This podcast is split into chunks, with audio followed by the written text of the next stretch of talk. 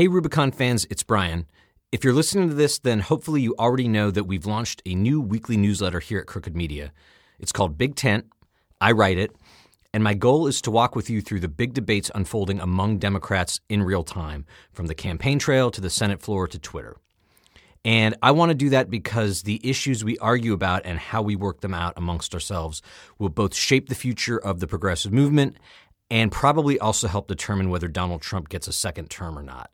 Um, the first edition came out on Friday, January 31st, but you can subscribe today at crooked.com slash big tent. Uh, I'm really psyched about this, so I hope you sign up and encourage people you know to sign up too.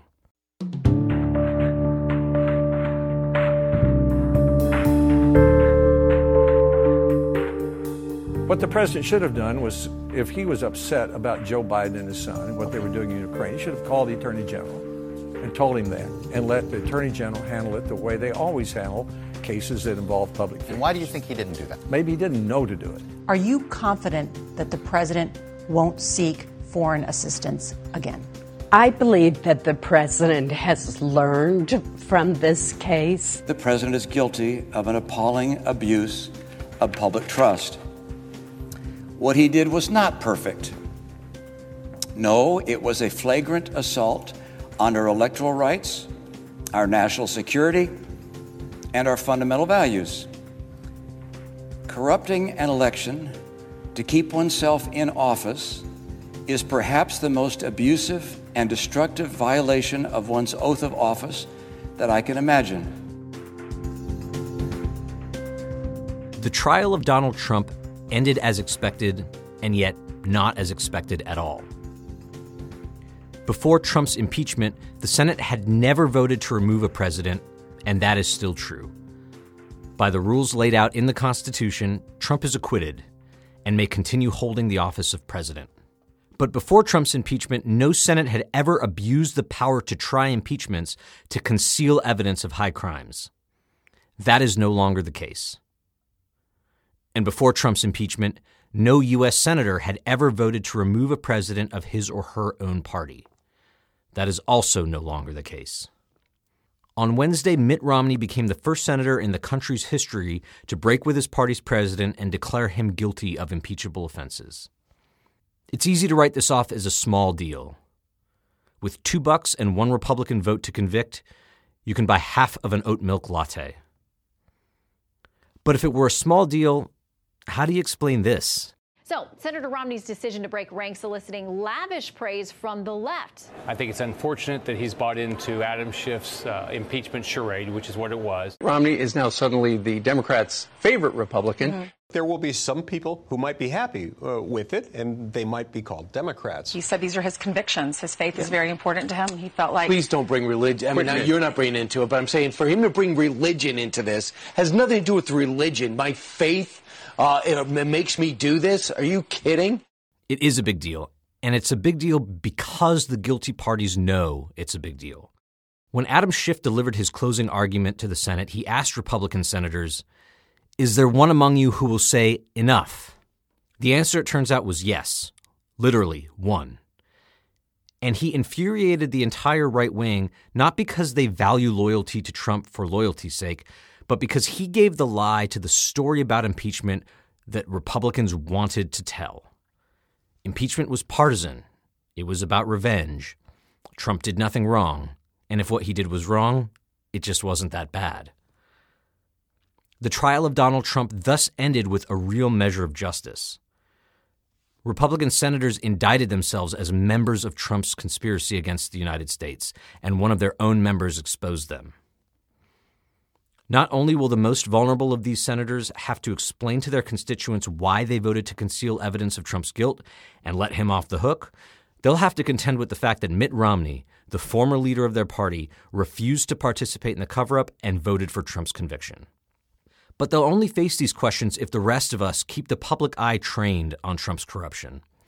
That won't happen if Democrats return to the posture they adopted before impeachment a posture of ducking confrontation and hiding behind message bills that won't become law and that nobody ever hears about.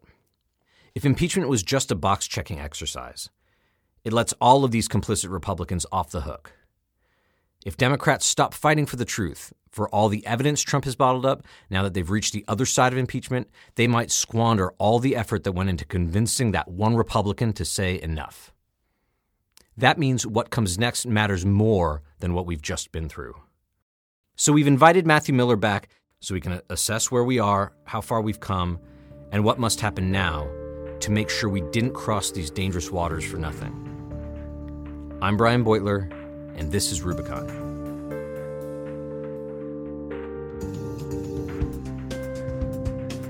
Matt Miller, welcome back to Rubicon again. Uh, glad to be here as always. After Watergate, uh, Richard Nixon hightailed it out of Washington, but the process more or less worked uh, as anticipated. There was no impeachment, but he knew he was going to be booted, so he mm-hmm. left peacefully, and the vice president became president, and everything uh, was able to go back to normal, like enough that just a few years later, the Reagan Revolution happened, and Republicans swept back into power. And then after the Clinton impeachment, Bill Clinton was pretty penitent. Um, and I think the consequences of that impeachment have really echoed through the 20 plus years since then. Um, Donald Trump is not penitent, um, and Republicans have no interest in trying to constrain him. And I wonder what you think that means for how his impeachment will shape the coming years. Um, I, I, think there are two ways to answer that. One is the short term, one is the long term. In the short term, I think he's going to feel completely emboldened, um, emboldened to go after his enemies. You, uh, you, saw him doing it already at a prayer breakfast of all places, attacking Romney and Pelosi. I don't like people who use their faith as justification for doing what they know is wrong. Nor do I like people who say, I pray for you when they know that that's not so. Um, he's going to feel emboldened to use the powers of the office any way he wants to try to um, gain gain an advantage in the election. Um, and he, he's basically going to be the guy he's always been, but you know maybe a little bit more unleashed because he knows there's no, there's not going to be another impeachment between now and his reelection. But then I think the the the answer to the question long term really depends on whether he wins re-election or not. I mean, we always uh, one one thing we keep hearing a lot about is, well, history will judge how people acted here. Um, but I think history will view this a lot differently if Trump is reelected than if he isn't. I mean, uh, I think if he's reelected and goes on to, to you know govern for four more years and you know and isn't removed from office in a second term, people will view his presidency hopefully as an abnormality and an irregularity. But I don't know that the the judgment we would like to pass on the people who acted with no integrity will be actually the way that, that history views it.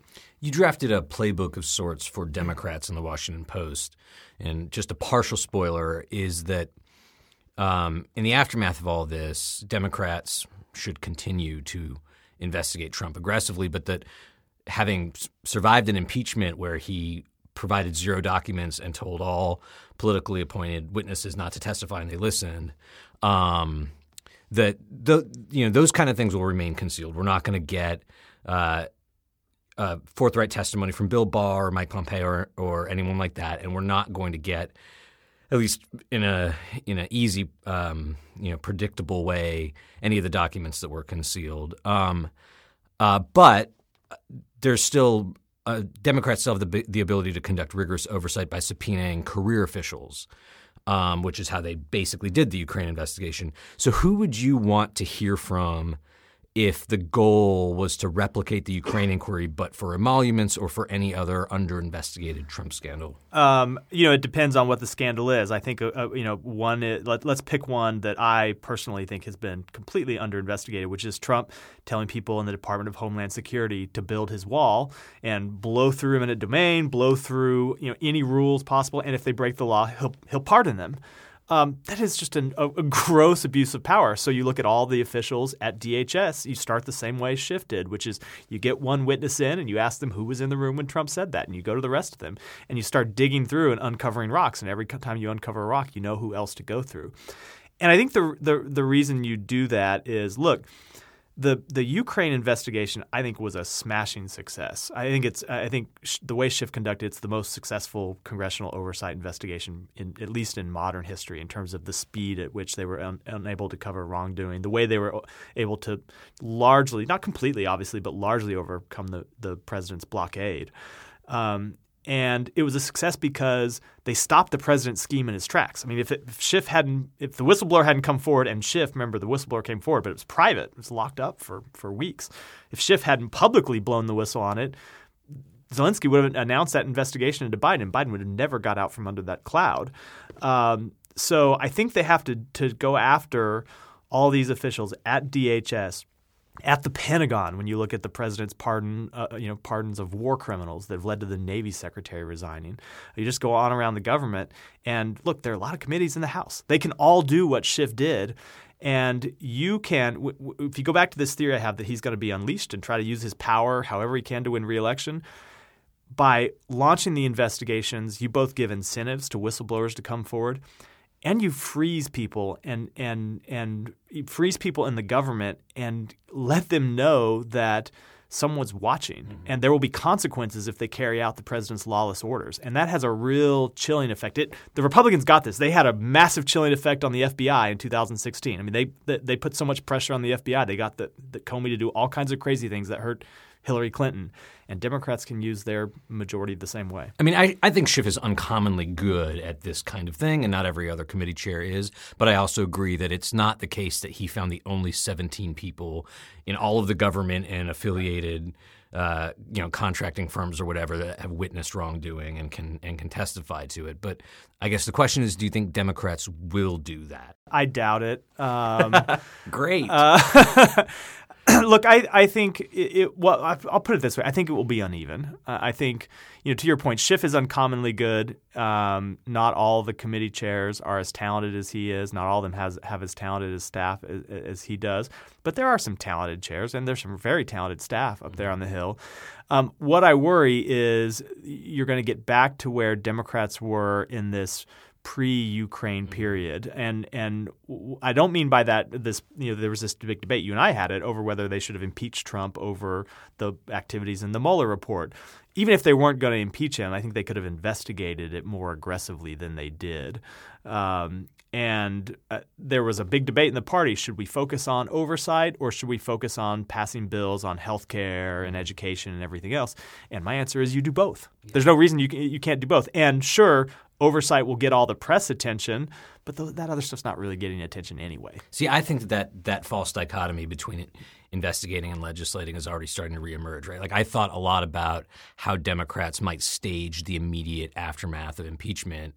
Um, and if they'd had a subpoena like ready to go, to go out the door for John Bolton right after Republicans voted for the cover up or for the acquittal, it would have shown a kind of resolve that I think might have spooked Republicans, and it definitely would have spooked anyone in the government who is considering, you know, carrying out Trump's next plot and kills his victory lap. Right, and they obviously didn't do that. Um, and there are reports that they are torn between factions that want to step on the accelerator and others that want to go back to messaging bills and kind of hiding from confrontation with Trump. Um, then Republicans fired off their request for information about Hunter Biden to the Secret Service as soon as the trial was done. Um, is, is, I mean, is this at all su- sustainable? I mean, if you're one of the Democrats who's saying let's let's pull back from investigations, like at what point do you realize that this is going to happen, uh, continue to happen to Biden, and if he, you know, uh, falls short in the in the primary, the next Democrat? Yeah, I, I that is I think you the the Hunter Biden uh, request for information. I think it was Grassley and Johnson sent yeah. out, and and Graham is doing it too um, is the right way to look at it because we know what the Republicans are going to do to the Democratic nominee. And if it, everyone say, well, they're not going to, you know, they're not going to do that. They did that to Hunter Biden. They're not going to do that to my candidate. Jane Sanders was the subject of a criminal investigation by the Justice Department. You think that that the Senate isn't going to demand to look into that? The Senate Republicans. You think that Trump isn't going to demand that that investigation be reopened? Of course they are. And pick your candidate. If it's Mayor Pete, there will be something about you know housing programs in South Bend. I'm making this up. I don't know that there's any corruption there. But you know what I mean? Right. They they will find something and use their their subpoena power in the Senate to to start digging into investigations. And if Democrats don't do the same, they're leaving their nominee completely exposed. And look, I, I, you shouldn't use your subpoena power just for political purposes. I mean that, that, that remember Kevin McCarthy got in big trouble for admitting that's what mm-hmm. Republicans were doing on Benghazi. And that's not what oversight should be used for. But here's the thing I said this in my op ed. Democrats don't have to be as shameless as Republicans. They don't have to be as partisan as Republicans. Trump is a walking corruption scandal. There are scandals all over his government, and you, they are within their rights to investigate them. It's in some ways their duty to investigate them. And yes, it'll have a political impact, um, but that doesn't even have to be their motivation for doing it. Yeah, I mean, one thing that I am 100% certain of is that is that if the Biden campaign continues to struggle, um, or he withdraws from the race or whatever, is that we will never hear Republicans say the word Burisma again, and it'll just be on to the next yeah. thing. And I think that at some point, Democrats have to realize that what happened in 2016 is what was happening with Burisma is that Trump and Republicans know that Trump is this walking corruption scandal, and that the only way to um, to you know avoid that being a huge political liability for him is to try to neutralize it by creating a mm-hmm. miasma of scandal around uh, the whoever's leading the Democratic Party, right? Um, and you know, I, I think that democratic tools are, are limited in an extent to how they can how they can stop this, right? Like something something really chilling happened after they voted to conceal all the evidence, which is that you know Lamar Alexander came out. He said, "I think Trump did something wrong. I'm going to vote for the cover up, and then I'm going to vote to acquit." And uh, and you know, Trump should realize that he shouldn't have gone to Ukraine to investigate the Bidens. He should have gone to the Attorney General. Yeah. And and he said this on Meet the Press, and Chuck Todd was like, "Why why don't you think he did that?" But like that would have been you know, a, a, historic abuse of power before Trump, but that's where Republicans are trying to shift the Overton window to, and seemingly successfully. And so, I don't think that Democrats can necessarily stop that from happening. But if they, if they say, okay, we're gonna we're going to try to like retrain focus away from Trump's corruption and onto messaging bills, then it clears the field for him to say, you know, to, to do whatever it takes to make it seem like Elizabeth Warren or Bernie Sanders or Pete Buttigieg are just as corrupt as he is. So let's fight this election out over, you know, over immigration or whatever else. That that that is absolutely right, and it is absolutely the way I look at it. Um, the the the world has changed um, from, from what it used to be. I think it changed while Barack Obama was president and Republicans just decided they were going to use their oversight power to completely take the president down uh, with Benghazi and all these. Remember all these stupid Solyndra, Fast and Furious, all these scandals that they thought were going to be end, the end of the White House, and they realized that the the the press would treat these as legitimate inquiries, even when they very obviously weren't. And what that does is it ties up the it ties up the incumbent administration from being able to get any administration out. Look, you haven't heard from Trump much about the economy the last three months because all he's been talking about is is Ukraine. And look, you can argue whether that's a good use of oversight or not, but the Republicans are going to use it that way. And if you don't, as Democrats, you are disarming and leaving a power uh, uh, that you have uh, by the wayside, and basically, I think, surrendering to Republicans. It goes back to this conversation about you know what are the norms, and that we cannot have a system where only one party abides by norms, or that party will lose every election. So I, I want you to put on your Justice Department hat for a second again, because a, couple weeks ago, this was reported, and now the guidance has gone out from Bill Barr that if anyone at Justice uh, thinks there needs to be an investigation of a campaign um, it's got to go through him, right? Yeah. And they're dressing this up as like the goal is to avoid another Comey letter situation, but I think that's transparently not the goal. It's that it's that if all the um, predication uh, for investigations of political officials runs through him, he can say no to these investigations and yes to these. And of course, he will say no to any investigations of Trump, and he will happily say yes to any investigations of Democrats.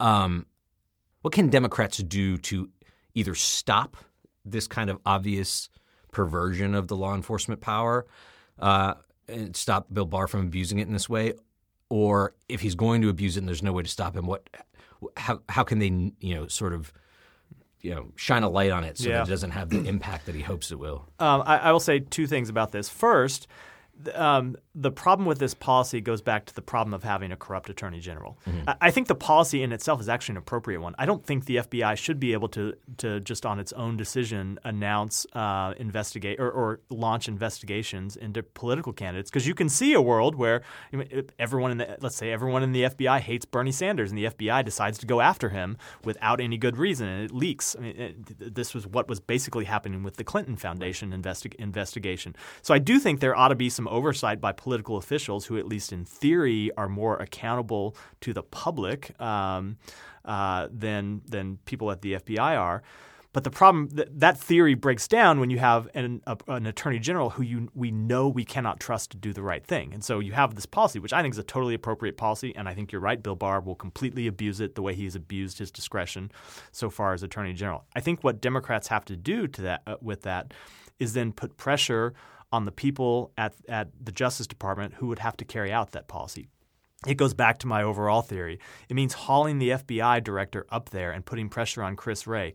Do you, you know, is this something that should be investigated? Did you recommend that there be an investigation? Did the attorney general turn you down? And those are the types of questions you know if you're at an oversight hearing, Chris Wray is not going to answer. But if you bombard people at the Justice Department with inquiries and letters and you pull whistleblowers out of there, it starts to have an impact on their decision making. It starts to have an impact on what they leak, and you start to get in the situation we had in 2016, where um, you know Jim Comey knew that there was no no he had to know they weren't going to find anything real in the Weiner laptop, but he felt he had to go tell the cover, tell the Hill to cover his ass, and Chris Wray, if he decides, if he's, you know, sometime down the road, and I say Chris Wray, but it's everyone up and down the chain inside the FBI and the non non political appointees at DOJ if they get deciding, well, you know, am I going to do what Bill Barr wants, or um, he may, you know, he may not be the attorney general in three months. It may be a Democratic administration. I got to look out for my job. It's certainly going to be a Democratic House. Uh, I think I have to look. you know, I want to make sure I don't get dragged up onto the hill. You get people worrying, and when they worry, that's when they stop and pause and think, you know what? I, am going to write a memo to the file. And maybe that memo to the file is going to show up in the hands of the New York Times. And that's how you change people's behaviors inside the government. Well, let's hope that the right people are listening to this episode at least. Matt Miller, thank you for joining us. Thank you for having me. That's it for Rubicon, at least for now. This chapter of the impeachment saga is over, but the story of impeachment continues, and we can't know how it ends. The Ukraine scandal, the impeachment, the cover up, they all increase the stakes of the election dramatically and what we do about it in the next 10 months just took on a ton of added weight. So get to work. This show is produced by Crooked Media. It was written and hosted by me, Brian Beutler. Stephen Hoffman is our producer and editor.